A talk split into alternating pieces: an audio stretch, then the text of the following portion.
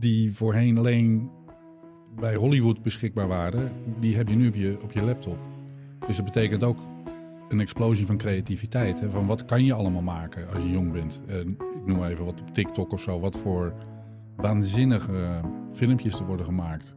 En wat een creativiteit daarbij komt kijken. Dan denk ik, ja, dat zijn wel de kansen waar je het over hebt. En de, waar de nieuwe beroepen zich nu begeven.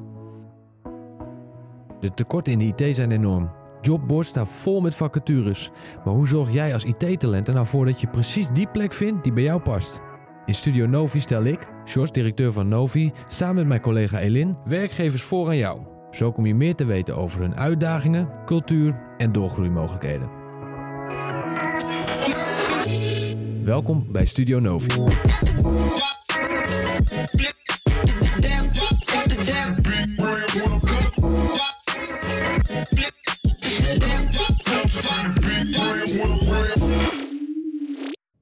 Metaverses, deepfakes, NFT's, crypto en Web 3.0. Het IT-landschap is snel aan het veranderen. Maar wat betekenen deze ontwikkelingen voor onze economie, de maatschappij en de arbeidsmarkt waarin wij werken? Vandaag in Studio Novi hebben we Menno van Doorn te gast. Menno werd door het tijdschrift Computable uitgeroepen tot ICT-onderzoeker van het jaar en is directeur van het Onderzoeksinstituut voor Society. Vanuit die rol is hij vaak te vinden in directiekamers van bedrijven om zijn blik op de toekomst te delen. Ook is hij auteur van het boek Echt Nep, een boek over de invloed van deepfake, synthetische media en metaverses op onze wereld. Hij kan ons alles vertellen over de toekomst van IT en welke invloed dat gaat hebben op ons als gebruikers en professionals in de IT. Welkom Menno. Welkom. Dank jullie wel. Uh, zoals gezegd, je bent directeur van het Onderzoeksinstituut van Society. Kun je eens vertellen wat je doet in die rol? Um, nou, er gebeurt heel veel hè, in, in, de, in de wereld van het internet. En eigenlijk onderzoeken we al meer dan twee decennia lang het internet. En proberen te begrijpen wat de gevolgen daarvan zijn. Dus de echte impact van, uh, van die technologie. En ik zeg wel eens gekscherend van iedere keer als je denkt van nu ben ik eruit, nu weten we wat het internet is, dan komt er weer wat anders. Bijvoorbeeld NFT's of iets anders. Um, dus die, die vertaalslag maken.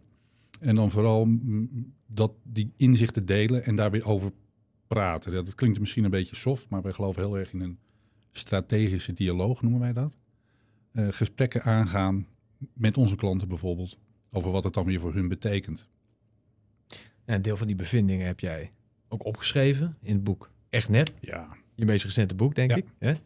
Uh, en ik, ik volg je ook wel op LinkedIn uh, of op, op, op de socials. En ik kan een videootje herinneren waarin jij volgens mij het eerste boek aan je vader presenteerde. Ja. en was leuk. Hij had het gelezen. Ja. En hij concludeerde vooral: uh, ik ben blij dat ik het niet meer hoef mee te maken. Ja, ja terwijl mijn vader toch best wel, uh, ik wou niet zeggen techie, maar hij, hij volgt op zijn oude leeftijd toch nog heel veel dingen. Uh, het verontrusten, maar hij, hij heeft dus een soort, uh, ja, op de achtergrond wat redactiewerk gedaan. En dan kwam hij met opmerkingen tussen, tijdens het hele proces. Dus ik kan het wel begrijpen. Hmm. Maar als ik tegelijkertijd vertel dat, dat was misschien twee jaar geleden, dat hij van provider wisselde. En dan komt er ook een mannetje die uh, alle apparaten weer eventjes aansluit op het internet. En toen hij wegging, toen zei hij, ik heb nog nooit een huis bezocht waar, zoveel, waar ik zoveel dingen op het internet moest zetten. Dus, dus ik was ook wel een beetje was, verrast door die opmerking, ja, ja, moet ik eerlijk zeggen. Want, uh, ja, nou, maar ik ben veel jonger dan je vader, maar uh, ook ik had na het lezen dat ik soms wel een keer een beetje een, een angstig gevoel. Het is wel een dystopisch beeld ook wat je, wat je schetst in delen van het boek. Hoe kijk, wat, wat, wat heeft het gedaan met jouw wereldbeeld, het onderzoek wat je hebt gedaan over het thema, met name deepfakes? Ja, het is voor mij, uh, ik, mag ik het woord gebruiken, mindfuck eigenlijk. Um, misschien twee manieren. Eén is de technologie gewoon, maar ja, dat, dat, daar zit ik al zo lang in. Um, want ook over de metaverse, daar schreven we in 2006 al over. Um, maar met name, een beetje een hele domme vraag, maar echt nep gaat ook over de relatie die je hebt met de werkelijkheid en de realiteit. Mm -hmm. En we nemen alles maar voor zoete koek aan en je denkt er niet over na. Maar ook zoals wij hier in onze mooie, of jullie mooie podcaststudio zitten, uh, er is zoveel informatie hier om je heen, dat je al je brein al een selectie maakt van wat je wel of niet, uh, niet ziet. Dus we hebben al een aangeboren filter. En als je daar verder over gaat nadenken, wat zie je dan wel, wat zie je niet, of wat hoor je wel, wat hoor je niet, dan kom je uiteindelijk bij een mindfuck terecht. Van alle mensen die we geïnterviewd hebben, de cognitieve wetenschappers. Dan denk ik, ja, we zitten altijd naar die technologie te kijken, maar je moet eigenlijk heel goed naar je brein kijken van hoe dat werkt. En dat is sowieso een van de meest interessante aspecten vind ik van technologie. Het is die match die je hebt tussen technologie en ons brein. Waardoor je misschien kan achterhalen wat nou uiteindelijk de impact is. Dus technologie op zichzelf is helemaal niks. Dat is gewoon in het luchtledige. Maar het Mhm. wordt pas interessant als je dat eh, matcht met het brein. Ja, en het wordt voor mij daardoor ik- ook iets minder eng.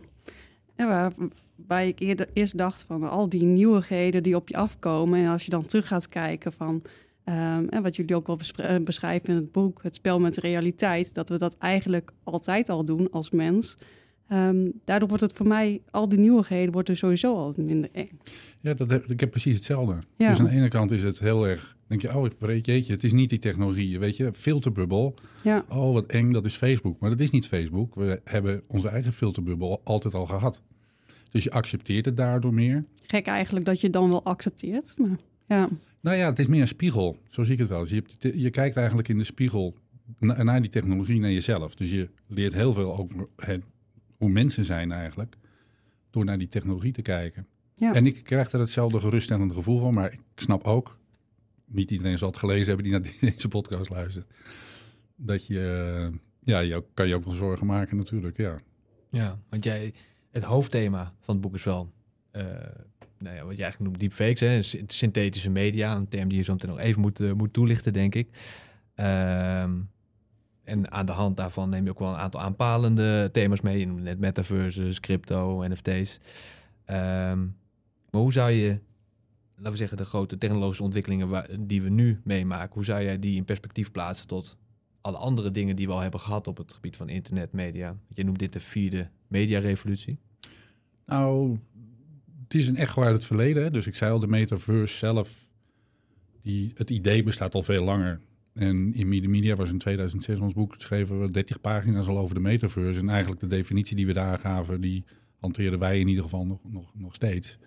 Alleen, het is nu, en, en even voor de duidelijkheid van de metaverse kan je al wel etiketten opplakken, maar laten we even gewoon zeggen het 3D-internet. Dus als je Mhm. zegt van wat is nou eigenlijk de, de beweging, hè, dus van het platte internet en het eh, internet nog zonder plaatjes, heb ik ook nog meegemaakt, kan je ook niet meer voorstellen, naar een, ja, wat we nu een embodied internet noemen. Dus waar je eigenlijk gewoon actief als persoon rond kan lopen of kan deelnemen. Dat is eigenlijk de grote verandering. En nou ja, of hoe groot dat wordt, dat is nu heel erg ter discussie. Er zijn natuurlijk de hype-machines zijn eh, volle toer aan het draaien. Dat deden we dus ook al in 2006. Hè, van, eh, toen hadden we de Linden dollars en eh, Second Life. Second Life, ja. De eerste cryptomuntjes waren dat eigenlijk, zo zou je dat kunnen zien. ABN AMRO kantoor op Second Life. Ja, ik denk dat ABN AMRO een van de...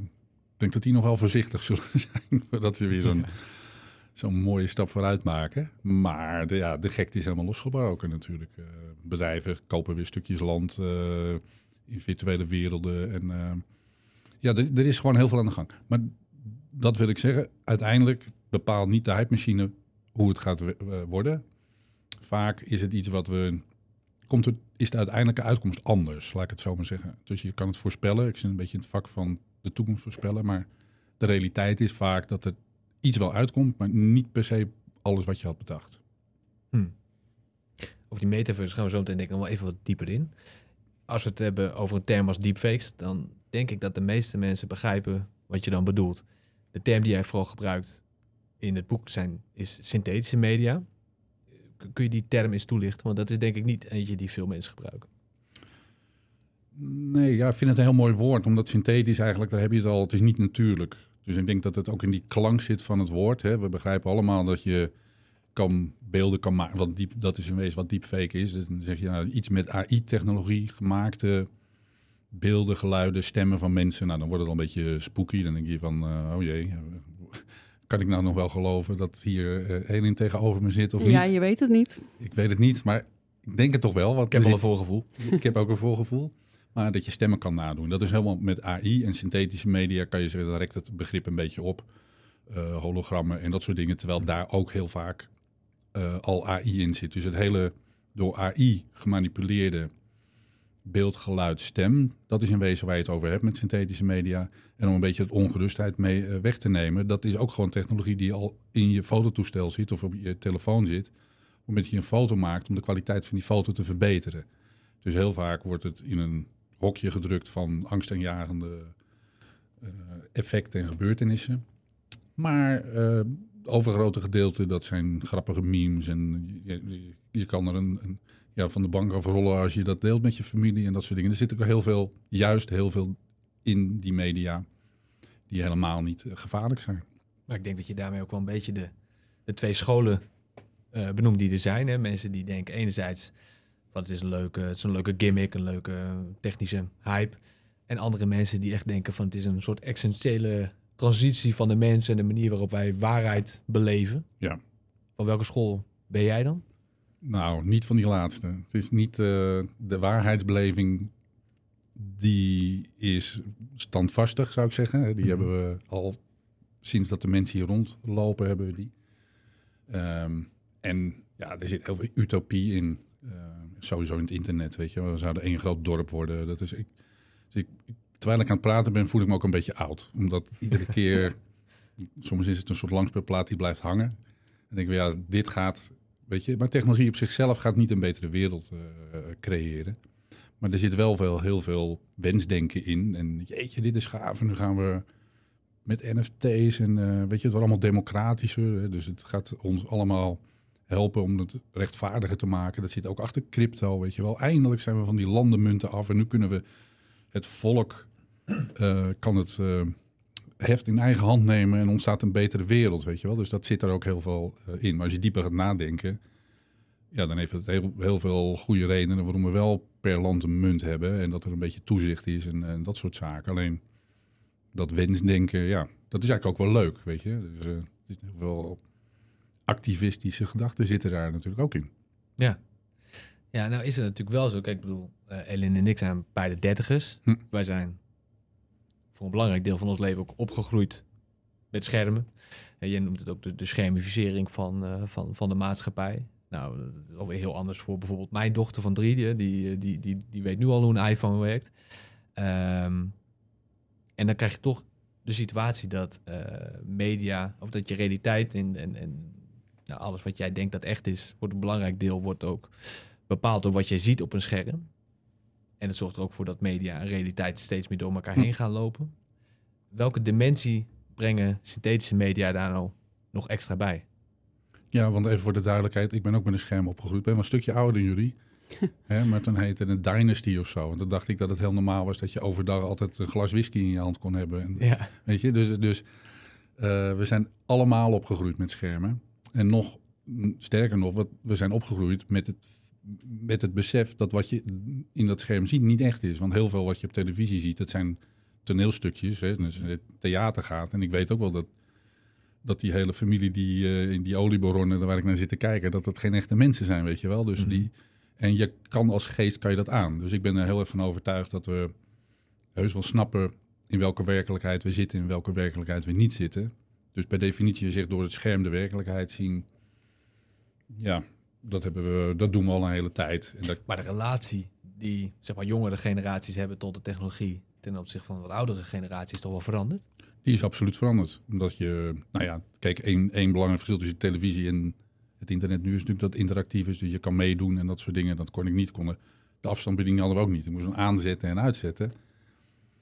En nu ben je actief bezig. Dus het is met name games. Hè. De, waar natuurlijk de, de jeugd in, uh, in opgegroeid. Ik weet niet uh, of jouw kinderen al verslaafd zijn, maar ja, dat. Daar probeer, moet je het, uh, probeer het te voorkomen. Maar. Ja, ik was niet televisieverslaving. Ik denk dat die, die verslaving met die, met die games natuurlijk wel groter is. Ja. Je krijgt veel meer prikkels. En aan de andere kant zitten bedrijven die precies weten natuurlijk hoe ze jou zo lang mogelijk in het spelletje houden voor de next level, weer punten scoren. En dan voel je weer even mannetje van vrouwtje en dan ga je nog weer eventjes door. Dus er zit aan de andere kant wel natuurlijk um, iets wat je er makkelijker in trekt dan, dan bij de televisie. Maar ja, je kan twee kanten op. Uh, net als in het boek Ernep. Ik zou het bijna een schizofreen boek willen noemen, maar uh, het kan positief of negatief zijn. Hè, je, je, kijk naar jullie, jullie geven les nu op afstand, hè, noodgedwongen, dankzij corona. Uh, maar dat levert ook weer wat op, weet je wel. En, uh, en je, je kan leren uh, via dat scherm. Ja, hartstikke goed. Maar er gebeuren ook hele andere dingen waarvan je eigenlijk denkt, ja, dat, dat wil ik niet. En daar heb je met te dealen. En dat is in wezen wat technologie is. Het is niet neutraal, zeggen we wel eens, weet je wel. Het kan links of rechts zijn. Het heeft altijd positieve en negatieve kanten. En de kunst is natuurlijk dat wij dat zoveel mogelijk in de goede kant laten gaan, op de goede, de goede richting in laten gaan. En jij zei net, ja, ik ben ook opgegroeid uh, met schermen. Want ik keek vroeger Dynasty. Maar het was wel, wat er natuurlijk wel een belangrijk verschil was, is dat Dynasty ergens in Amerika, denk ik, in ja, Texas, hè, ergens in Amerika wordt gemaakt. en dat het via dat scherm bij jou de woonkamer in kwam. Nu zie je ook dat mensen zelf veel meer tools hebben om de realiteit naar hun hand te zetten. Om zelf een eigen variant te maken die de wereld in te sturen. Dat dat ook met zoveel tegelijk gebeurt, met zo'n groot geweld tegelijkertijd gebeurt. Dat uh, je ook misschien wat meer vraagt van de ontvanger. Dat je meer uh, impulsen krijgt, bedoel je? Ja. Ja, maar mag ik er ook iets positiefs uithalen? Ik denk ook voor de jeugd. Kijk, al die tools die voorheen alleen bij Hollywood beschikbaar waren, die heb je nu op je, op je laptop. Mhm. Dus dat betekent ook een explosie van creativiteit. Hè? Van wat kan je allemaal maken als je jong bent? En wat ik kon maken was 0,0. Ja, ik kon een tekst tikken op mijn computer. En, maar, maar nu, als je kijkt, wat, ik noem maar even wat op TikTok of zo, wat voor waanzinnige filmpjes er worden gemaakt. En wat een creativiteit daarbij kon kijken. Dan denk je, ja, dat zijn wel de kansen waar je het over hebt. En de, waar de nieuwe beroepen zich nu begeven die uh, in de televisietijdperk, ja, dan, dan moet je bij, bij uh, John de Mol aankloppen of zo. Ik weet niet hoe je daar moet, maar dat is een heel klein wereldje natuurlijk. Ik vind wel dat je, je komt er eigenlijk maar veel, veel, veel positiever over dan ik had verwacht. Ik bedoel, ik heb jouw boek gelezen uh, en ehm, dat is geen negatief boek, helemaal niet. Maar het gaat wel, toch ook wel voor een belangrijk deel, laat het wel een kans zien van de technologie, waarbij je als lezer, tenminste zo heb ik het ervaren, toch denkt van, oh, gaat dit wel de goede kant op? En, hoe, en, en dat het ook aanvoelt als iets wat we met z'n allen zouden moeten doorbreken. Maar dat is eigenlijk helemaal niet nu de, nee, de vibe die ik van jou krijg. Wil je mijn donkere kant horen? ja, nou ja, als die er is. Wij zijn benieuwd. ja, maar die zit misschien toch in een andere hoek. Hè? We eindigen met het boek met herstelverhalen. En het geloof dat, dat, het, dat het de goede kant op moet. Maar dat heeft eigenlijk juist met die verhoudingen tussen de, noem het maar, de neppe of de synthetische realiteit en de fysieke realiteit te maken.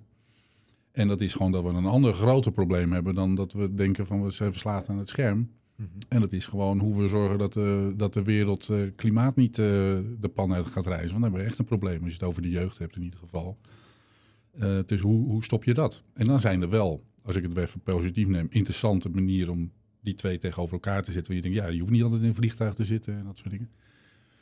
Maar ja, ik weet niet, wat vinden jullie ervan? Uh, dan, dan krijg je weer Facebook en die gaat dan in Zeewolde zo'n hyperscaler neerzetten. Nou, die andere mogen niet en deze wel. 46.000 huishoudens staan gelijk, het energieverbruik daarvan staan gelijk aan dat uh, kolossale ding wat daar staat. En dan, ja, dan krap je toch eens achter je oren. En, en waarom doe je dat dan? Omdat er ja, omdat mensen plaatjes met elkaar delen en elkaar feliciteren op Facebook. En misschien tegenwoordig met een Oculus op hun hoofd zitten. En dus, dus ja, hoe we die wending maken, veel grotere wending, zeg maar, dus, dus een duurzamere planeet. Daar zit, daar zit mijn echte ja, donkere kant ook bijna, zeg maar. Ja, zorg, laat ik het zo zeggen. Ja. ja. Ja. terwijl ik, terwijl ik uh, als ik het boek lees en, ik, en, en, en de zorg die bij mij opkomt, is dat je eigenlijk nu misschien wel meer dan eerst in een, in een situatie zit waarin dingen die echt zijn en dingen die nep zijn, ogenschijnlijk dezelfde verschijningsvorm hebben. En dat ook meer gaan krijgen, juist doordat iedereen de tools heeft om ook gewoon, ja, vroeg als je een beeld van iemand zag, als je, als je, Trump uh, wereld, de, de, de, de nieuwe wereldoorlog uh, zag aankondigen, dan dacht je dat hij dat ook echt gezegd had. Terwijl het nu ook, hè, terwijl dat nu ook gewoon, nu je weet dat het ook gewoon een gemanipuleerd beeld zou kunnen zijn. En die twee dingen heel lastig voor elkaar uit uit elkaar te halen zijn. Ja, kunnen we het nog filteren op een gegeven moment? En is dat nodig? Nou ja, er zijn wel bepaalde dingen nodig. Zeker als je het hebt over landen en propaganda natuurlijk. Ik moet erbij zeggen, mijn achtergrond, ik heb een achtergrond in, in reclamewetenschap. Dus uh, ook, we moeten niet naïef zijn. Hè? Dus ook voordat we deze hmm. media hadden, was er al mediamanipulatie en beïnvloeding via, via de media dus ook. Dus uh, en zeker staten waren daar heel erg goed in, natuurlijk propaganda. Nou ja, daar kunnen we nog wel even teruggaan in de, in de geschiedenis. Dus ja, ook daar weer ben ik eigenlijk wat, uh, ehm, ja, wat milder. Eh, kijk, je kan zeggen, in Zweden is nu recent een eh, psychologisch squad opgericht om tegen die deepfakes in te gaan en de nepnieuws ook met name. Desinformatie, ja. Ja, vanwege de verkiezingen die ze daar hebben en de spanning in de Oekraïne. Dus ik denk wel dat dat soort dingen helpen. Ik denk wel dat, we- dat we heel veel geholpen zijn met eh Bellingcat-achtige journalistiek bijvoorbeeld. Hè? Dus dat we Mhm. via die sociale media weer gaan achterhalen wat er nou echt gebeurd is. Ja. En dan moeten we ook ons wel bewust zijn dat het aan twee kampen zijn, weet je wel. Dus die Russen die doen dat, dat weten we. China doet dat. Maar weten jullie nog eh, Weapons of Mass Destruction? Mhm. Ja? Ja, en die bleken er ook niet te zijn. Dus, Nee. dus we moeten ook niet naïef zijn dat we. Dus eh, als we het over landen en propaganda hebben, denk ik dat het onwijs belangrijk is dat we hele goede en solide journalistiek hebben. Om het vizier te houden van wat is er nou eigenlijk echt, echt gebeurd. En dat, eh, maar daar heb je helemaal geen eh deepfakes voor nodig. Hè. Dat doen ze ook op een hele andere manier. eh. Ja, maar kijk ook, jullie beschrijven ook een soort, soort spectrum aan de hand van waarin je wat, wat realiteit is en hoe je kunt bepalen wat, wat echt is of wat nep is, of welke variant van echt of nep er is. Ik en, en jullie hebben daar natuurlijk lang op gestudeerd met een heleboel slimme mensen. Jan met de pet eh, kan dat denk ik bewust of onbewust niet altijd eh, uit elkaar halen. Maar zou die dan ook beter toegerust moeten zijn? Zou, is dat iets wat je moet on- ontwikkelen? Is dat een soort mediawijsheid die mensen zich eigen moeten maken? Ja, dat vind ik, eh, ik, ik vind het een moeilijke vraag. Kijk, als we het hebben over eh, nepnieuws, hè, tussen aanhalingstekens wappies of weet ik, whatever, mensen die erin geloven. Daar is eigenlijk een relatie tussen hoger opgeleid. Dus er zijn heel veel slimme mensen die, die in zo'n ja, rabbit hole komen en zichzelf heel goed kunnen overtuigen dat de wereld plat is. En, eh, ehm, en, en dat, dat begrijp ik ook wel. Maar je moet best intelligent zijn om aan anderen te kunnen uitleggen dat dat zo is. Snap je? Dus, er dit, dus het is heel lastig, vind ik, om, om te zeggen van welke groep wel welke groep niet. En de mediawijsheid. eh, ik vind het een, een waanzinnig interessant gegeven dat mensen überhaupt in staat zijn om, om dingen te geloven waarvan je absoluut weet dat het, dat het niet klopt. Ja. En dan ook nog dat met een eh, bepaalde ja, intelligentie eh, over het vloedlicht te, te brengen, toch? Nou ja, kijk, ik, ik kan me zelfs voorstellen, eh, want jij zegt, ja, je gaat een rabbit hole in, filter, je zit in een filterbubbel, je, je leest wetenschappelijke onderzoeken, je krijgt video's toegediend, je hebt contact met andere mensen die hetzelfde geloven als jij. Op een gegeven moment kan iemand met dezelfde demografische kenmerken als ik en dezelfde achtergrond als ik echt in een andere parallele universum eh, wonen, Ja, leven. ja. En, en, en ook daadwerkelijk een andere realiteit ervaren. En dan kan ik hem uitleggen dat de, de lucht blauw is, maar als hij ziet dat die groen is, ja, dan lijkt dat bijna aan een brug die je niet kunt overbruggen. En dat zorgt, dat we, ik denk dat we nu al zien dat dat voor echt wel een enorme tweedeling in de maatschappij zorgt. Nou, daarom, daarom hamer ik toch maar even over die journalistiek. Kijk, we zijn echt, eh, we gaan echt down the drain als de, de staat het spelletje mee gaat spelen. Dus als jij vanuit, vanuit het land waar jij woont, door de overheid ook nog gevoed wordt constant met ideeën die nou, allemaal op nepnieuws gebaseerd zijn, dan moet je wel heel sterk in je, in je schoenen zitten. Eh, maar ja, hoe kom je eruit? Dat, dat vind ik lastig. Wij, wij geloven in de dialoog, dus dat schrijven we ook op in het boek. Dus je moet blijven praten. Wat Maar ja. soms ook heel lastig is. Enorm. Ja, Maar, maar ja, dan, we hadden zo'n leesclub, of we hebben nog steeds een leesclub eh, die door iemand is opgericht. Er zitten 50 mensen in, er zitten ook mensen in van de politie. En die zeggen, ja, het is leuk dat jullie dat opschrijven, maar kom eens bij ons langs. Want wij praten ook met die mensen, maar wij, het lukt ons niet om ze eruit te trekken, weet je wel. Dus, eh, dus dat is echt wel... eh, Maar zijn er, ik bedoel, ik, ik kan me voorstellen, of ik ga ervan uit dat jullie met name een soort technologische, eh, met name kijken naar de technologische ontwikkelingen, ook vanuit jouw, vanuit jouw rol. Maar denk je ook na over, over dit soort maatschappelijke eh, dilemma's? Zijn er antwoorden op de vraag van hoe ga je om met, met dit soort tweedeling en, en hoe sla je nog de brug tussen twee, twee, twee groepen die zo ver uit elkaar staan? Nou ja, wat ik net zei, de, de, wat, wat je ervan weet, of tenminste wat we, wat we ervan onderzocht hebben, is toch de dialoog aan, aan blijven gaan. En wel Dan komt die politieagent, en wat, wat zeg je dan tegen zo'n politieagent? Beter praten. Nou, nee, dan zeg ik, ik kom heel graag kijken, weet je wel. Dat we, ik, ik- ja, ik blijf me altijd verbazen. Dus ik wil, ik, ik wil weten van wat voor cases zijn dat dan. En ik probeer altijd een beetje de hoop te houden. Maar kijk, er zijn ook hele andere eh, maatschappelijke dingen. Ik ben bijvoorbeeld heel erg gegrepen door, ik weet niet of jullie het nieuws gevolgd hebben, maar dan misschien toch even over NFT's en crypto's. Dan praten we nog even toch nog een staartje misschien over technologie. Maar er is dan een DAO op, opgericht, een Decentralized Autonomous Organization. Mhm. En die heeft een NFT uitgebracht van een kunstenaar, die heet Pak. Die gaat dat dan verkopen en met het geld opbrengst gaan ze dan Assange proberen vrij te krijgen. En dat ding heeft, is nu verkocht, het eerste kunstwerk, voor 52 miljoen dollar. En dan, dan kijk je dus ook weer, dan zie je, dat is een puur maatschappelijke en technologische ontwikkeling. Hè? Dus je, Mhm. je kan een organisatie uit het niks oprichten. Je kan allemaal mensen erbij betrekken die dan geld doneren aan die DAO. En vervolgens 52 miljoen. En dan kan je een deuk in een pakje boter slaan. Want ik denk, ja, als daar hele, hele goede journalisten, of eh, sorry, eh, juristen op worden gezet en ze krijgen Assange vrij, dan heeft dat een maatschappelijk hele grote impact. Snap je? Dus, dus over maatschappelijke impact en technologie kan je heel veel kanten op. Dus het, kunnen het hebben over de, de fake news en de, en de verwarring. Maar ook dit soort activistische dingen vind je er natuurlijk ook in terug. Ja. Nou, misschien dan nog een slotvraag over. Toch over die tweedeling. Want ik denk dat dat, Dat echt wel ik een. al, dat ja, nee, ik denk dat dat voor heel veel mensen toch wel echt een eh, soort sign of the time is, zeg maar. hè. Heel veel Met mensen alle is dat- complottheorieën. ja, maar heel veel mensen maken ze daar denk ik nu echt, echt zorgen over. En, en denken ook van ja, dat is, dat is echt iets wat komt door die. Ja, door, door, door, door, door eh, ontwikkeling op het gebied van social media. Ja. Heb jij nou het idee van. Dat is eigenlijk helemaal geen technologische ontwikkeling. Dat is gewoon iets. Dat, hè, dat is gewoon een soort tribalisme wat, wat al in de mens zit. Nou, dan kunnen we mooi rondmaken, denk ik. Dan ga ik even terug naar mijn vader. Kijk, als je in 1935 bent opgegroeid, in, eh, hij heeft een, een stuk geschreven over het plein waar hij woonde. En zegt, kijk, daar wonen de katholieken en de protestanten. Nou, van de protestanten had Ja. je ook nog zes, eh, zes richtingen.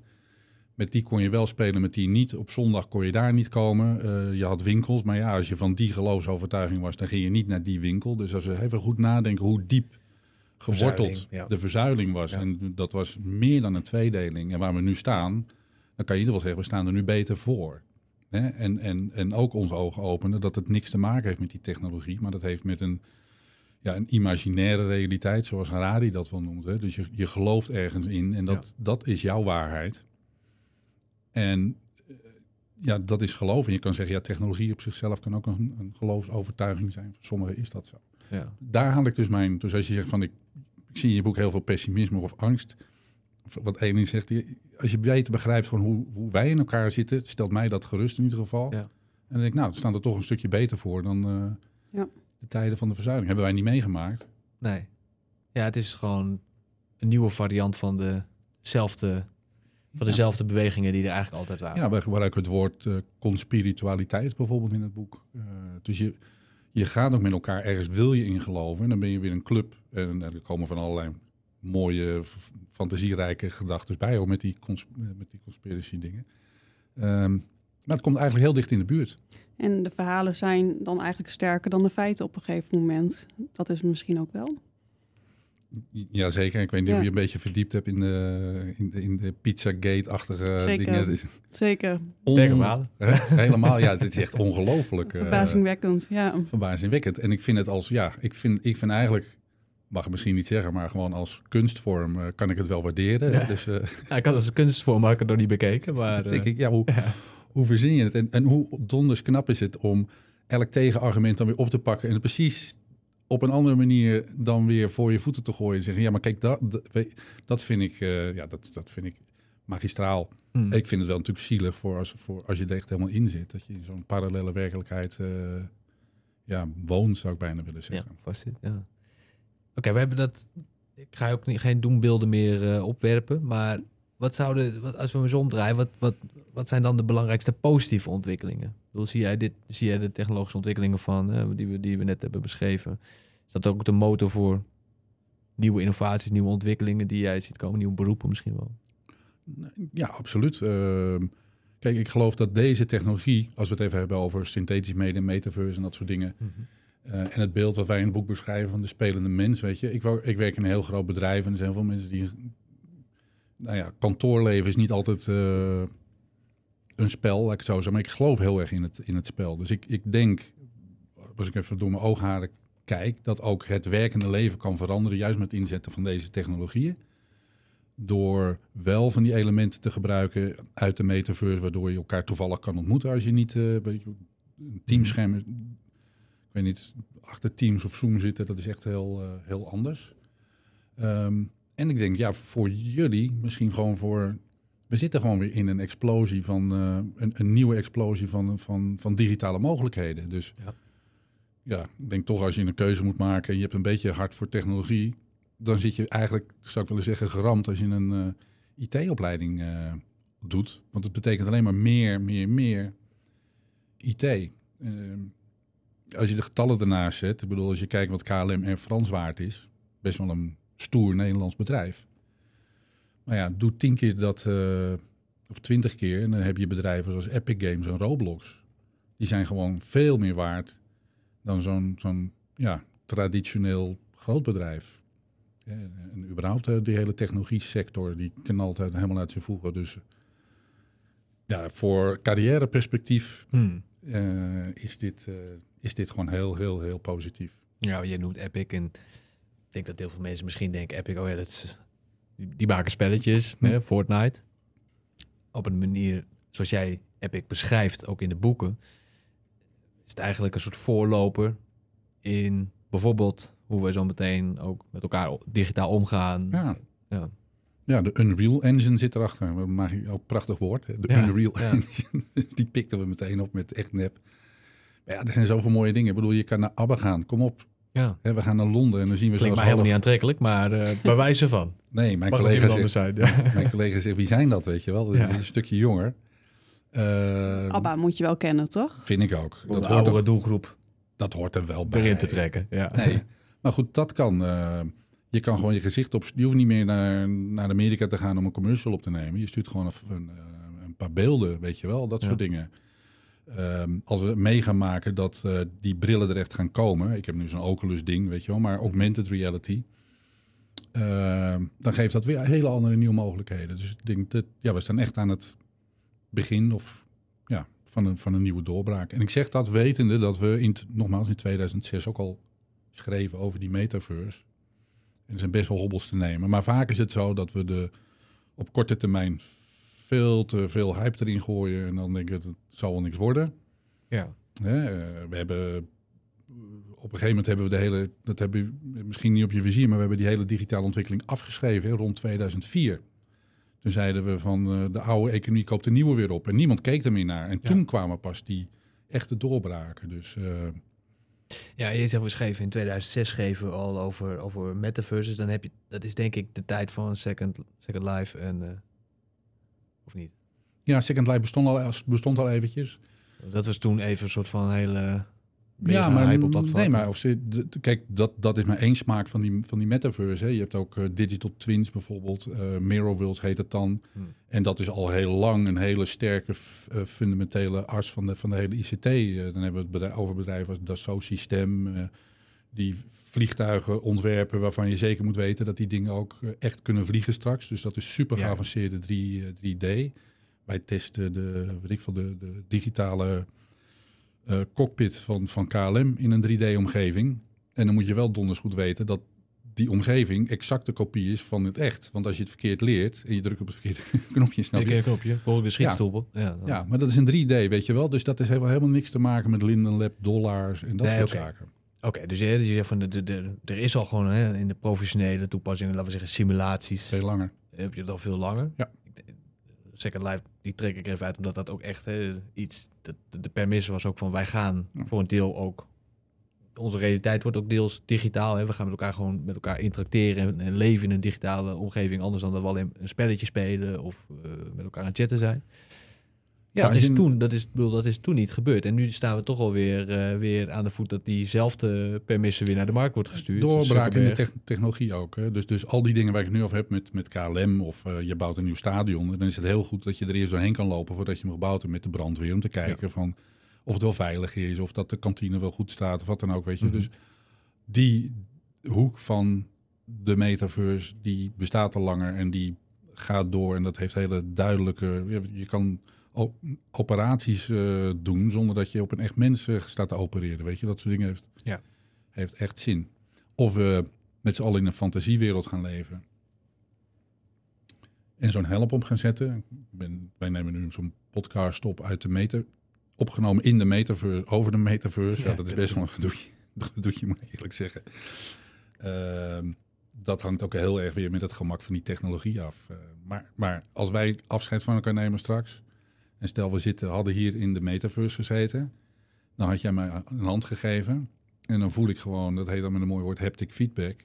Ja. En ik voel gewoon die hand. En ik heb echt het idee dat ik naast of tegenover jullie heb gezeten. En ik hoor het geluid van één in mijn ene oor en die van jou in mijn andere oor, weet je wel. Je, je hebt echt veel meer het idee van, ik was er echt bij.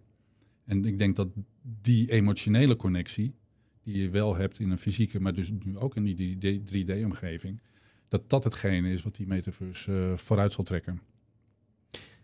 En als je dan, hè, want ik denk dat op zich mensen hebben een, hebben een beeld van, van wat die metaverse is. Maar hebben denk ik niet per se een beeld van hoe die zometeen prominent in ons leven gaat verschijnen, zeg maar. Dus ehm, ik dat nu veel mensen de associatie hebben van, ja, Facebook gaat een soort wereld voor ons creëren en, en daar, daar Nou, zitten wij allemaal in. Ja, het hangt heel erg van definities af natuurlijk, zoals Ja. altijd.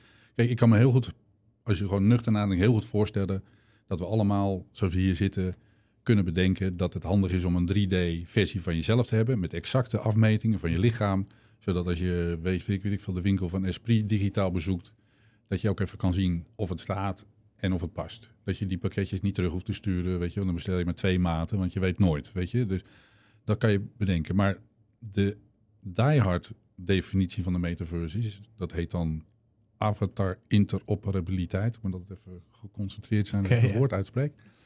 Dat zijn, eh, dan, dan denken we dus dat je makkelijk van de ene wereld naar de andere wereld kan op. Dus dat je van Facebook naar Microsoft gaat en dan weer naar Epic Games en dat soort dingen, naar Roblox. Ja. Ik heb daar mijn twijfels over. Ik denk niet dat dat gaat gebeuren. Ehm, ik denk dat we veel meer verschillende werelden naast elkaar zullen zien, zoals we dat nu op het internet eh, ook hebben. Maar sommigen zeggen, ja, maar dat is de metaverse. Dus de metaverse zal er nooit zijn als we dat punt niet bereiken. Dus dan is de metaverse verdwenen. Dan bestaat het niet, omdat dat dan de definitie is. Hè? Dus nou ja, als je andere definitie aanhangt, dan kan je zeggen, ja, de metaverse is er voor een belangrijk deel al. Want kijk maar eens hier, daar, daar, daar. Ehm, dus ja, of dat gaat gebeuren, weet ik niet. En anders moeten we ons helemaal gaan overleveren aan Facebook. Ja. Nou, ik denk niet dat dat gaat gebeuren. In ieder geval niet in mijn werkomgeving. Wij mogen geen eens met Zoom werken, omdat het niet veilig is. Nou, je gelooft toch niet... Ik bedoel, ik, ik sluit gewoon mijn laptop aan. Ik zit gewoon met mijn collega's, zit ik gewoon in de metaverse met mijn laptop. Wetende dat Mark Zuckerberg over mijn schouders meekijkt. Nou, dat gaat ook... Daar staan ze zo mijlenver van, van, van, van vandaan. Dat gaat nooit een doorbraak zijn. In het bedrijfsleven natuurlijk. Dus jij denkt niet van er is niet zometeen één prominente partij waar misschien wel andere partijen op kunnen aanhaken. Maar want ik bedoel, er is nu natuurlijk ook veel, er worden veel vragen gesteld van hoe zijn nou zometeen die, die machtsverhoudingen in de, in de, in de, en zal er niet zometeen één zijn met de doorbraak en, en, en geven daar niet veel te veel macht aan zometeen. Ik denk dat dat scenario waarschijnlijker is dan dat er een soort interoperabiliteit van eh, jongens, we delen alles met elkaar. Kijk, we hebben in de appwereld hebben we een duopolie. hè. Dus je Mhm. hebt Google, en- Google en Apple. Ja. Ehm, in de sociale media hebben we met name Facebook. Ehm, dus, maar ja, Facebook gaat het in ieder geval zakelijk niet worden. Dus Nee. nou, dan zeggen de anderen, ja, dan moet je naar Sandbox gaan kijken. Dan moet je naar, eh, weet je, dat is juist waar die democratische stroming op gebaseerd is. Eh, maar ja, dan moet je wel heel veel, je moet toch heel veel power en geld hebben om dat voor elkaar te krijgen. Dus misschien is het Apple wel weer. Maar ja, Apple en games, dat is nou, ja, zie ik ook nog niet helemaal voor me. Dus misschien eh, te vroeg nog om dat te, te kunnen zeggen. Maar wat wel interessant is, is natuurlijk dat die werelden bij elkaar komen. Dus vroeger, als je een IT-opleiding deed, dan wist je van, nou ja, je hebt eh, de serieuze IT-bedrijven, je hebt IBM en noem ze allemaal maar op. En nu heb je Nvidia en je hebt eh, Unity, weet ik het allemaal. Mhm. En die, die komen dichter bij elkaar. En dat vind ik interessant. Dus die, die, de hele IT-industrie, wat die aan het doen is. En gaan die dan cloud-oplossingen leveren voor bedrijven? Of die hebben mm, natuurlijk, eh, kijk naar Nvidia, die komt uit de gaming natuurlijk. Ja, die waanzinnige eh, cloud-power. nou ja, misschien voor de luisteraar niet spannend als we het hierover hebben. Maar ik denk toch ook dat je naar industriemachten dus de, moet kijken om iets te begrijpen van waar gaat dit allemaal heen. Maar het is denk ik wel zo, hè, dat het, eh, misschien dat die macht niet allemaal terecht komt bij één partij. Dat het ook onlogisch is, omdat je nooit al die groepen kan bedienen. Ehm, maar je krijgt wel een andere soort van machtsverhouding. Er, ontstaan wel hele nieuwe gebieden waarover nog geen regels zijn geschreven, waarover we eigenlijk niet weten hoe we precies Ja. met elkaar moeten omgaan. Ja. Ehm, we zien ook vaak dat de overheid gewoon wetgevende macht daar toch een beetje te laat achteraan hobbelt. Zie je nu ook in de, de blockchain hoek en zo, dat ze daar enorm mee, mee struggelen. Ja. Ehm, hoe kijk jij er tegenaan als het gaat over thema's gerelateerd aan metaverse, maar ook misschien de, de, de synthetische media? Precies hetzelfde. Ik denk, kijk, als je, gelukkig zijn we wakker geworden. Zowel in Europa als in Amerika. Met wetgeving van jongens, we hebben web 2.0 nog niet helemaal eh, onder controle. Moeten we dat niet eerst eens doen? Voordat we aan een derde versie gaan beginnen, weet je wel. Alleen, dat zijn natuurlijk machten die, hebben je, die liggen buiten je controle. Die derde versie die wordt al gebouwd, weet je. Dus, eh, Ja. Maar we zijn niet meer naïef. Hè, dus die hele big tech eh, naïviteit, ja, die is er nog wel een klein beetje. Eh, maar voor een groot deel is die er gewoon af. En er worden gewoon eh paal en perk gesteld aan, eh, aan dingen en bedrijven opgebroken. Dat hangt al heel lang boven de, boven de markt, zo, zo gezegd. Ja. En met dat besef van wat die bedrijven kunnen doen, gaan we nu weer een sprong maken. Dus ik zou, ja, ik zou denken, we zijn er wat eerder bij. In ieder geval. Ja. Je ziet ook wel een beweging dat, dat van Big Tech wordt verwacht dat ze zichzelf reguleren. Je hebt de ad-export bij Facebook. Eh, Denk jij dat dat... Zijn ze daartoe in staat? Ehm, nou, nee. Is dat gewenst? Nou ja, en, en ze moeten in ieder geval ook eh, zelf heel veel, heel veel werk doen. Want dat is nou inherent aan het platform. Je kan niet alleen maar toezicht houden. Je moet zelf natuurlijk manschappen hebben. Te zorgen dat je de, dat je de grootste daddy daaruit, eh, daaruit haalt. Maar nee, laten we dat aan de maatschappij eh, overhouden, eh, overgeven. Laten we dat eh, gewoon in een, in een democratie met elkaar bespreken. Wat we wel en niet willen.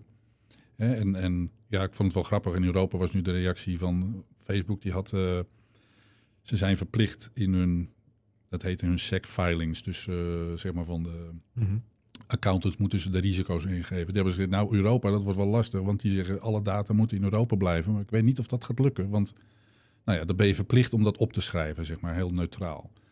En eh, het Europees eh, parlement had al gereageerd van, eh, nou, dan, dan, dan, dan stoppen we daar toch gewoon mee. Dus die hadden meteen weer teruggeroepen van, weet je, hoe slecht zou het zijn als we Facebook zou- niet zouden hebben. Klein relletje is dat geworden. Maar dat, dat, dat zie je, dat, daar zie je wel in dat, ja, hier, hier, dit zijn de gevechtslinies die zich nu aan het aftekenen zijn. En dat is goed. Dus macht moet je altijd breken. Je moet het niet. Kijk, big tech, weet je. Er is, er is eigenlijk alleen maar big tech. Als je big pharma, dat klinkt ook heel groot. Maar als je Pfizer neemt, marktwaarde, dan moet je nog wel een keer 22 doen en dan heb je Apple. Weet je, het staat Ja. niet tot elkaar in verhouding. Dus er is eigenlijk alleen maar big tech. Als je het over big in de, in de Ja. macht wil hebben. Dus Ja. nou, dat, dat geeft al aan dat het helemaal bui- buitenproportioneel is natuurlijk. Eh, dus ja, nou ja, zullen we in de kristallen bol kijken? Denk je dat het blijft? Nou ja, eh, ik, heb, ik ben er niet zoveel mee bezig jij, maar het lijkt me... eh, Volgens mij is de beweging wel dat dat, eh, dat, dat niet zo kan doorgaan, toch? Nee. Nou ja, misschien heeft Clupping, krijgt Clupping het voor elkaar. ja, ja. Want eh, jij zegt van, laten, we dat aan, laten we dat aan de mensen houden. Ja. Maar ik bedoel dat... waar zit je dan aan te denken? Ik bedoel, dat Politiek. betekent toch dat je het naar de politiek brengt. Zeker, Dan zeker. lopen die niet altijd lichtjaren achterop wat... En misschien is dat ook wel goed. Omdat het anders innovatie remt. Nee, omdat je niet... Het is onmogelijk. Kijk, technologie, je, je, je laat het los. Je weet niet welke kant het op gaat. Dus je, je kan wel zeggen, je moet van tevoren moet je die regels maken. Maar heel vaak is het zo. Je weet pas als het in de maatschappij gebruikt wordt... waar dan de scherpe kanten zitten en wat er misgaat. Dus ik denk dat per definitie wetgeving altijd achteraan komt. Ja, dan kan je zeggen, altijd niet... eh, moet dat dan zo lang duren? Dat kan je dan ook nog zeggen, maar... eh, het moet per definitie altijd na de technologische uitbraak komen. Ja. Hebben ze gehad met de auto. Ja, later kregen we, weet ik veel, eh, co- constructies en veiligheidsriemen. En, maar dat ding dat was een gevaar op de weg in het begin. Alleen hadden we dat nog niet zo door. Nou, dat begint nu ook duidelijk te worden met, met wat die big tech bedrijven allemaal kunnen, voor elkaar kunnen boksen. Ja. Andere beweging waar denk ik nu ook de overheid wel mee worstelt om hoe daarmee om te gaan, is laten we zeggen, eh, alles rondom crypto.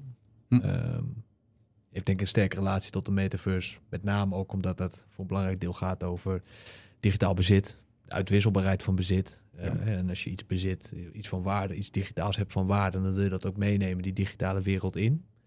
Ehm, hoe zou jij zeggen van eh, hoe, hoe ligt de relatie tussen crypto, synthetische media, metaverses? Hoe is die synergie tussen die verschillende ontwikkelingen? Wat zijn in principe losse ontwikkelingen van elkaar?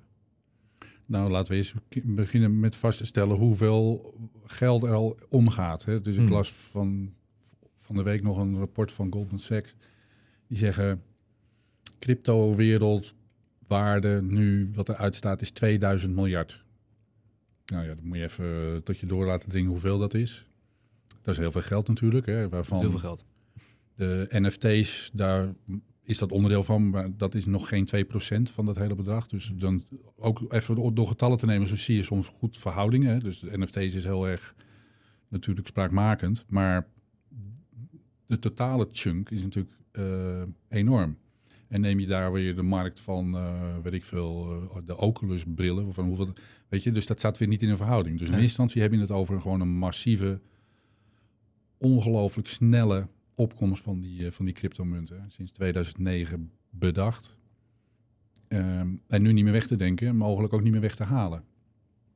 Dus ik denk, dat vind ik altijd wel prettig, dat je het ook weer opknipt. Dus als je de metaverse gewoon eens een soort alles bij elkaar doet, maar je moet de elementen eruit halen. Dus als Ja. je begint met die, met die, ehm, bij die cryptomunten, dan met name eh, de, de bitcoin natuurlijk. eh, ja, ehm, ik weet het niet, wat was de laatste vergelijking? Net zoveel energie verbruikt als Argentinië of zoiets. Eh, iedere keer komt er weer een ander land Ja. voorschijn. Landen worden steeds groter. Ja. ja. En dat snap ik wel. En dan gaan die, die crypto-enthousiastelingen zeggen... ja, maar voor een belangrijk deel komt dat uit veel meer schone energie... en dat soort dingen. Dus ja, dat ga je al heel erg eh, eh, verdedigen. Ja, je moet ook uitleggen waar de waarde zit. Kijk, ik, ik, ik ben ooit heel erg optimistisch geweest... over de blockchain-technologie... toen we, weet ik veel, acht jaar geleden... een onderzoek deden naar, naar, naar blockchain. Want dan zei je, je kan het heel, heel goed... je kan bijvoorbeeld... ehm, eh, ons zorgstelsel op de blockchain doen. En dan weet je zeker dat het geld goed terechtkomt of zo. Weet je wel, dus een hele ketens kan je dat. Zijn heel veel positieve use cases. En ik hoop nog steeds dat die dingen uitkomen. Hè? Maar als je nu kijkt van, ja, waar zijn nou de ultieme positieve use cases van de blockchain? Nou ja, in ieder geval de allerbelangrijkste is de bitcoin. Ja. Ja, wat heeft dat ding ons opgeleverd? Wat is het antwoord? ja, heel veel speculatie en heel veel rijken. We, ja, ik noem het wel eens de crypto-bourgeoisie is ontstaan, weet je wel. Eh, Ja. En die bourgeoisie die koopt kunstwerken. Ja, wie kan er, wie, wie kan er een, voor twee, dat ding van pakjes, eh, nou ja, dat is door meerdere mensen gekocht, 92 miljoen. Wie, wie kan er een schilderij, digitaal schilderij, überhaupt veroorloven? Ja, dat Ja, kan. maar jij, Als- jij hebt het over, hè? ik bedoel, een soort crypto-bourgeoisie die dan plaatjes van apen koopt. Ja. Maar... eh, Serena Williams, die hè? kan dat. Ja, nou ja, goed. hè, maar ik bedoel, het, het idee is natuurlijk dat je het democratiseert en dat, dat, dat, dat eh, financiële diensten voor iedereen, of eh, bankaire diensten voor iedereen toegankelijk worden. Ik bedoel, is dan bijvoorbeeld El Salvador, wat, wat, wat- hoe, zou je, eh, hoe, hoe kijk je daar dan tegenaan? Nou ja, kijk, voor landenmunten, stadsmunten, je hebt de New York City Coin, eh, Mhm. vind ik interessant gegeven, omdat je dan in ieder geval nog, in mijn beleving, een positieve draai eraan geeft. Hè. Dus de City Coin van New York, daar gaat 30% van, die gaat ook naar New York. Nou, daar kan je weer wegen voor aanleggen, weet je, dat heeft nut, denk ik dan. Dat is Ja. alleen maar speculatie, is waar blijft het, waar blijft de waarde dan? Je leeft in een land, er is geld, moeten belasting betalen. Dat is terecht. Dat is ook heel goed. Want daar kunnen we de samenleving weer beter van maken. Dus, dus wat is dan de bedoeling van die cryptomunt? Is dat, is dat als je dat wil ontsnappen, dan denk ik dan, ja, dan begrijp je eigenlijk weinig van hoe een samenleving in elkaar zit. Ja, je denkt op het moment, je plaatst je buiten de samenleving, draagt er daarom niet meer aan bij. Ja. Terwijl veel mensen die echt, En, en eh, het is Bitcoin ongeregeld. Maxis zouden zeggen van... Ja, ik, het wordt nu wordt het voor mij besloten. Inflatie gaat door het dak heen. Dit systeem heeft helemaal niet het beste met mij voor. Ik zet En- me er buiten. Dat en, en er is geen toezicht genoeg. Hè? Dus de manipulatie ervan. Als Elon Musk een tweet uitstuurt en opeens gaat die bitcoin omhoog. Dan moet je kijken hoeveel mensen daar rijk van kunnen worden. Van de speculatie alleen van die, van die bitcoin. Ja, en dan heb je de stablecoin. Dat is dan het ding wat je nodig hebt om van, uh, van A naar B te gaan. Dus die moet stabiel zijn. Ja, die, weet ik veel, die, dat zijn bedrijven die zitten ergens op de Maagdeneilanden of zo. En, uh, daar wordt van geacht dat ze minimaal 80 miljard op de bankrekening hebben staan. Alleen, er is niemand die gaat kijken in die kluis of het er ook echt in zit, weet je. Dus, dus er zijn nog wel heel wat issues als je het alleen al hebt over de regulering. Um, en dan, ja, nou ja, kijk, het doemscenario waar, waar veel mensen het over hebben.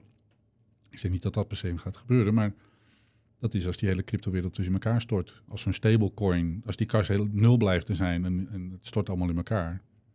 Nou ja, oké, dan hebben de mensen verloren die gespeculeerd hebben. En dat is dan het risico van het, uh, van het, uh, van het vak, zou ik maar zeggen. Maar waar, waar, wanneer bijvoorbeeld echt een land zich committeert en legal tender maakt van, van bitcoin, is, dat, is het dan een andere situatie? Want dan kom je iets meer in de, in de, in de use case zoals jij hem ook voor die New York coin uh, beschrijft. Waarin een land ook wat te winnen heeft aan... Uh... Ja, ja, je ziet daar een tweedeling. Dus, dus China die schopt er allemaal uit nu. Uh, dat kan het niet. En de nieuwe burgemeester van New York, die stond, die zegt, doe mij de eerste drie maanden maar in crypto uitbetalen. En nou ja, dat was meteen al een sein van een paar andere ferme ondernemers die zeiden, we gaan dat dan beginnen. Ja, ik weet niet. Ik, ehm, nogmaals, als het gewoon in een regulier systeem kan en dat er nog steeds belasting wordt betaald,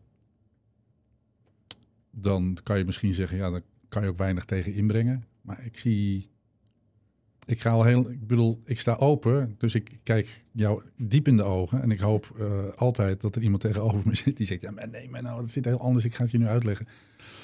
Maar ja, ik loop al heel lang mee in die cryptowereld. En ik heb dat overtuigende argument dat we die crypto, die, of de bitcoin, uh, laten we die even helemaal op de hak nemen met zijn energieverbruik, dat we die echt nodig hebben. Ja, nee, ik zie jou, ik zie jou nu ook mij aanstaren. Nee, nee, als jij het me niet kan vertellen, dan, dan durf ik er niet wat erin te brengen. Maar um, ik kan me wel voorstellen dat, zeker, ik bedoel, jij bent overtuigd van het feit dat we zo meteen in een belangrijke mate ons leven digitaal gaat plaatsvinden. Dat we zullen belangrijk deel zullen gaan leven in metaverses. Dat betekent denk ik ook dat je niet in een toekomst kan leven waarin die, die crypto-munten en, en de manier van hoe wij omgaan met elkaar en hoe wij digitaal bezit en uh, met elkaar uitwisselen, dat zal er toch ook in, in daar, daar is die, daar zijn die, die, die crypto ook heel belangrijk voor. Of misschien wel essentieel voor. Ja, ik weet het niet.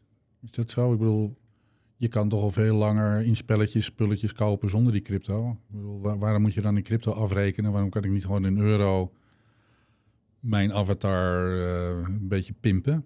Ik bedoel, daar, daar per se is die crypto niet van nodig. Wel natuurlijk als je dat weer plakt van ja, er komt één metaverse en het moet allemaal interoperabiliteit zijn over ja. de hele wereld. Nou ja, daar kan je al vraagtekens bij stellen of dat gebeurt. Hè? Dus, of die, dus dan heb je het al veel minder nodig. Ja, dan met de Linden Lab dollar kwamen we, kon je ook uh, een stukje land kopen in, uh, in Second Life natuurlijk. Uh. Ja, maar een deel van het geloof in dat we zo de leven in metaverse betekent, is, is vaak ook dat je denkt van ja, we zijn landengrenzen vallen weg. het wordt één groot. bedoel, je leeft in een digitale wereld, of dat nou iets is met iemand uit Argentinië, Portugal en van de Veluwe. Ja. Dat maakt dan niet zoveel meer uit. Ik zou zeggen, keep on dreaming. Ja, jij ziet dat, uh, die, die beweging zie jij niet. Nee, kijk, landengrenzen, kom op. We zitten, nou, as we speak, in een hele spannende situatie in de Oekraïne. Mm -hmm. En dat maakt donders veel uit of je in Nederland woont of een Nederlands staatsburger bent of een ander land vertegenwoordigt in juist hele kritieke situaties. Dus kijk, landengrenzen weg, ik zou ervoor zijn, hè. Uh, vluchtelingen eh, helpen in penibele situaties, ben er helemaal voor. Maar dat, dus wat het allemaal inhoudt, hè, als je landengrenzen wegdenkt, dat zijn hele andere dingen dan of je, weet ik veel, met je avatar in een spelletje van A naar B kan flippen of zo, weet je wel. Dus er zijn veel grotere issues dan, uh, dan dat. Die landengrenzen, ja, die zijn... Maar het gaat natuurlijk niet alleen over spelletjes, want jij beschrijft net ook de manier waarop je bijvoorbeeld in een zakelijke context met elkaar kan samenwerken. En dat het eigenlijk misschien veel logischer is om dat in een metaverse te doen. En dan meestal werk je nog bij een bedrijf. En dat bedrijf dat staat nou eenmaal in een land. En in dat land moet je je loonbelastingen betalen. En je houden aan de hm. morgens van, van dat bedrijf. Net noem je ook het voorbeeld uh, van bijvoorbeeld een DAO. Waar dat allemaal wegvalt. Waar er geen directie is. Waar er geen die niet gevestigd is ergens in de straat. Ja, nou, ja. ja, de mooiste. En ik denk dat was al, weet ik veel. Ik heb ooit een eh, spreker gehad op ons symposium en die wilde betaald worden in bitcoin. En ik heb hem Ja. Één bitcoin betaald. Die was toen 600 euro. Ik hoop dat hij hem pas Dure spreker gebleken achteraf. Dan is het achteraf de best betaalde spreker geweest.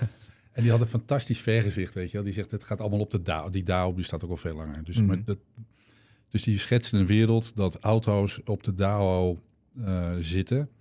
En eh, verdienmodellen hebben. En dat op een gegeven moment, als er meer van die auto's gewild worden... dat die auto zelf de fabriek aanstuurt om nieuwe auto's te maken. Dus eh, Ja. kinderen krijgt of dat soort dingen. Dus die fantasieën, die vind ik geweldig, weet je wel. Ja, dus dat, Je hebt hetzelfde voorbeeld, denk ik, hè, met connected koelkasten die een supermarkt besturen. Ja, dat Ja. soort dingen. En, en, eh, dat, dus dat, dat vind ik het mooie van technologie. Dat prikkelt altijd zo enorm je fantasie. En, Ja. eh, een DAO is in wezen niks meer, minder dan een heel ultiem ver doorgevoerd automati- is een soort hyperautomatisering van, eh, van alles. Hè? Ja. En ehm, nou ja, dus dan moet je wel heel zeker weten dat het goed geautomatiseerd, dat de regels die erachter zitten eh, helemaal goed kloppen.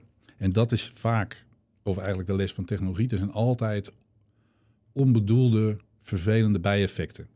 En daar heb je mensen voor nodig om dat eh, in, de, in, de, in de toon te houden. Dus ik, als je fantasiewereld is een volledig op de, dat kan hè, op, op een DAO gerund wereld. Hè, dus alle landen, alles, alles, alles, alles op de, op de, op de DAO.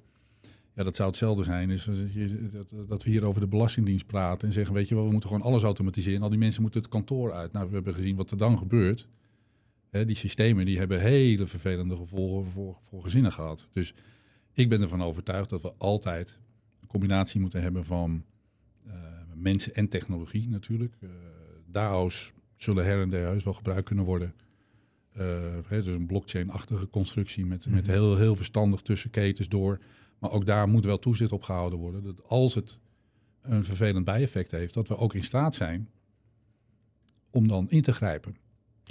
Ja, wat ik denk, hè, ik bedoel, DAO is met name, ik bedoel, het heeft ook een mobiliserende werking als wij allemaal vinden dat er iets nieuws zou moeten gebeuren op, weet ik veel, de manier waarop logistieke processen zijn. En dan zouden we met elkaar zoiets kunnen opzetten en daar samen eigenaar van zijn. En, dat, en, en mensen kunnen zich daarbij aansloten en zich daarop inkopen en et cetera. Jij geeft wel aan, ja, dat, daar moet wel een soort toezicht op zijn. Wat zou jij zeggen dat als dit, denk jij dat een DAO. Is dat, is, is dat, is dat logisch? Dat, eh, we maken deze podcast ook voor mensen die zometeen de arbeidsmarkt opkomen. Een jong IT-talent op. eh, gaat zo'n DAO dan een, daar een, significante rol op spelen op de arbeidsmarkt? Nou ja, het is een, een- nu in ieder geval nog een, eh, een kleine markt, hè, dus een, een niche. Maar ik weet zeker, als jij Nou, ja, het gaat vaak ook over laten we samen dit, dit, dit kunstwerk behouden. Eh, Of laten we samen, eh, wat jij net zegt, Assange eh, vrij krijgen. Of, Ja. En wat minder nog op de, laten we zeggen, functionele toepassing of in een professionele context. Nou, ik zou juist op dat laatste toch, dan komt toch mijn droom misschien uit met de blockchain, want het is natuurlijk een blockchain-technologie. Er is heel veel, gaat er mis in een keten van, in een economie. Dus je hebt ergens heb je allerlei bedrijven en aan het eind heb je een product of een dienst of wat dan ook. Nou, ik ben ervan overtuigd dat die DAO-technologie daar een hele belangrijke rol kan spelen door efficiëntie te brengen en dingen die fout gaan door transities van, de, van bedrijf A naar B op te lossen. Dan maak je gewoon afspraken tussen bedrijven. Dus daar geloof ik in. En dan zou het puik zijn als je dat op je cv hebt staan, dat je de cryptowereld een beetje kent. En, hè, en dat je mee gaat kijken door de ogen van het bedrijf waar jij komt werken. Van waar zit dan die waarde en wat kunnen we dan misschien met in een, in een keten eh, realiseren. Dat, dus ja, maar dat. Ja, ik ga weer niet een voorspelling doen. Dus dat, dat moet, als dat echt loskomt, nou ja, dan zit je ge- geramd hè, met, je, met je achtergrond als je dat, eh, dat hebt. En anders is het een niche. Is ook prima. Ik bedoel, eh, Is het dan, ik bedoel, wat, eh, ik bedoel, ik, denk, op zich kan een organi- of kan zoiets natuurlijk decentraal worden aangestuurd. Ik bedoel, je ziet ook met Bitcoin en zo. Ik bedoel, de manier waarop dat wordt aangestuurd, hoe daar mensen een bijdrage aan leveren. Ik bedoel, het ontwikkelt zich toch heel erg snel. Ehm, maar het is heel lastig, want dat gaf jij net ook al aan, om daar toezicht op te hebben. Denk jij dan dat dat soort organen gaan ontstaan? Dat er toezichtsorganen komen op bijvoorbeeld DAO's? Eh, ja, maar die zijn er natuurlijk. Die, die DAO, kijk, per definitie is een DAO al een afsprakenstelsel op zich. Hè? Dus Ja. dat, eh, dat toezicht is een beetje gecodeerd. Dus die zeggen, ja, Menno, je hebt heel veel regels. Je hebt die toezicht niet nodig, want uh, we, we, we, je kan de code vertrouwen. Dus wij gebruiken code we, we trust ooit nog met die, met die opkomst. Dus dank je de koekoek, zeg ik. Natuurlijk, in die code klopt het. Maar je weet nooit wat in het echte leven, dus als je uit de laboratoriumomgeving gaat, of er vervelende bijeffecten zijn. En daar moet je wel iets van toezicht kunnen, kunnen hebben. Maar, en wie dan? Overheid? Ja. Okay. ja. En dat is nou een groter deel van de organisaties, dit soort van organisaties zouden worden. Wat, wat, wat denk je, wat is het effect van zo'n soort organisatie op uh, ja, hoe zo'n bedrijf gerund wordt, op de besluitvorming, op misschien de innovatiekracht? Sorry, nog een keer? Nou, uh, wat is de invloed als je, als je een organisatie zo decentraal organiseert? Wat zou daarvan de impact zijn op bijvoorbeeld de, de innovatie, vermogen tot innovatie of de besluitvorming? Is dat sneller? Je hebt minder Nou, snel? De, de, de, ik denk dat het een heel mooi tegenwicht is tegen de bureaucratisering. Dus je, Ja. Je begint weer eigenlijk opnieuw van de grond af aan dingen te maken, terwijl ja, bureaucratie per definitie in het lijkt eigenlijk een beetje op de bitcoin is niet te stoppen, weet je, wat gaat, het gaat alleen maar door. Ehm, maar tegen de, tegen de bureaucratisering in. En ik denk als jongere, als ik zou mogen kiezen, het lijkt me super gaaf om gewoon in een soort bottom-up beweging mee te doen. En, en dingen voor elkaar te krijgen die er nog niet zijn. Misschien zelfs als je een beetje woke bent, gaan kijken waar de mogelijkheden zitten om de wereld een beetje beter te maken. En dat komt per definitie niet uit bestaande systemen. Dat komt eh, altijd uit een, uit een andere, uit een andere hoe- hoek eh, in dat geval. Dus ja, ik wil bijna zeggen, als ik, als ik het over mocht doen, dan zou ik het wel weten. En dan zou ik... Wel, ik ben eigenlijk te weinig technisch. Reclamewetenschap. Als je het over, ja, als je het over zou mogen doen, zou je daar veranderingen kunnen brengen natuurlijk. Maar jij, jij, maar jij, in jouw boek beschrijf je eigenlijk nog een... eh, als je eh, focust op de arbeidsmarkt, dan noemen jullie die de house, maar je noemt bijvoorbeeld ook, we zeggen, de creator economy. Hè, dus Ja. dat je ziet dat veel, veel mensen, veel eenpitters, zeg maar, eh, niet meer zichzelf afhankelijk stellen van een, van een bedrijf of een organisatie voor de distributie en de communicatie en alles wat zij maken, maar zich gewoon koppelen aan nou, weet ik veel, OpenSea of eh, Patreon of Ja. dat soort platformen.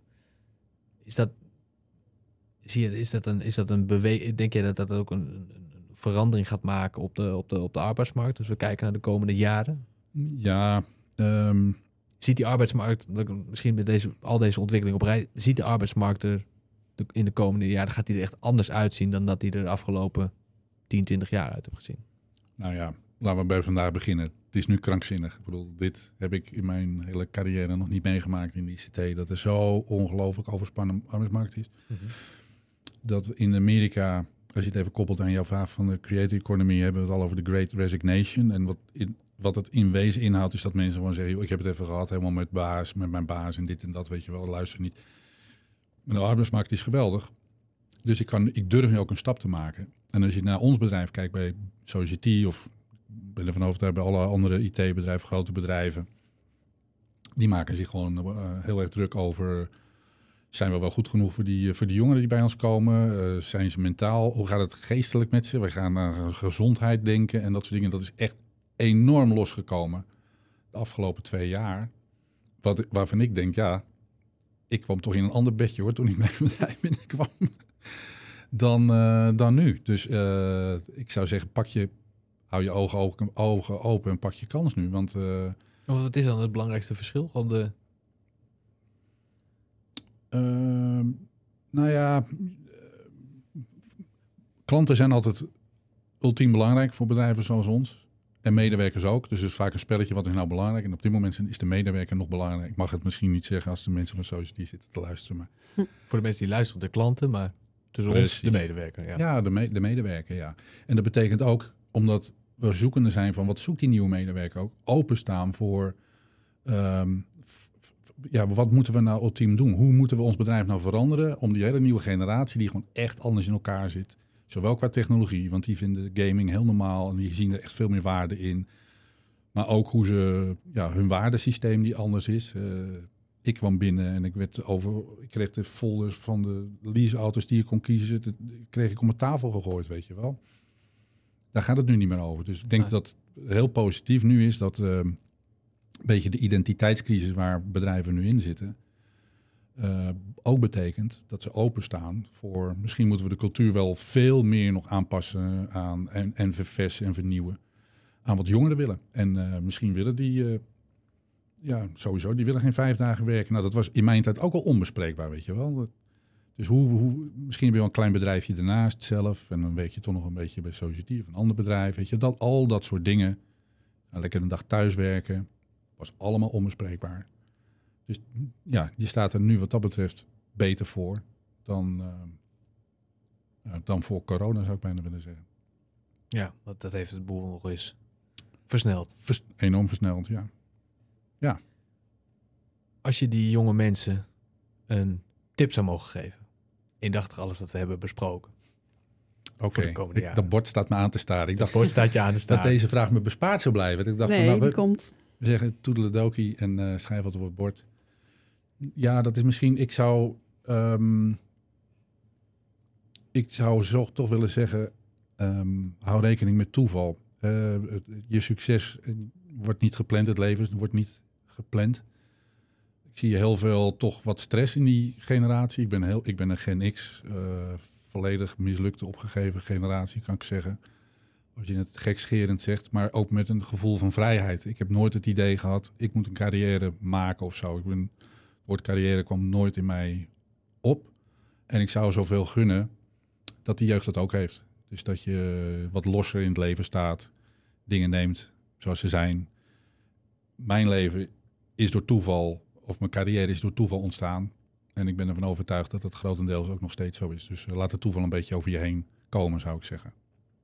Goeie. Gaan we die zo meteen nog even in een, Ja, ik weet nog niet hoe ik het moet formuleren. Maar Moet wat mooie zin ja. vatten en op het bord schrijven. ja. Ik kijk nog even naar, naar jou. Zijn, we, zijn er nog dingen waarvan jij zegt, nou, dat, dat moeten we zeker nog even aanraken?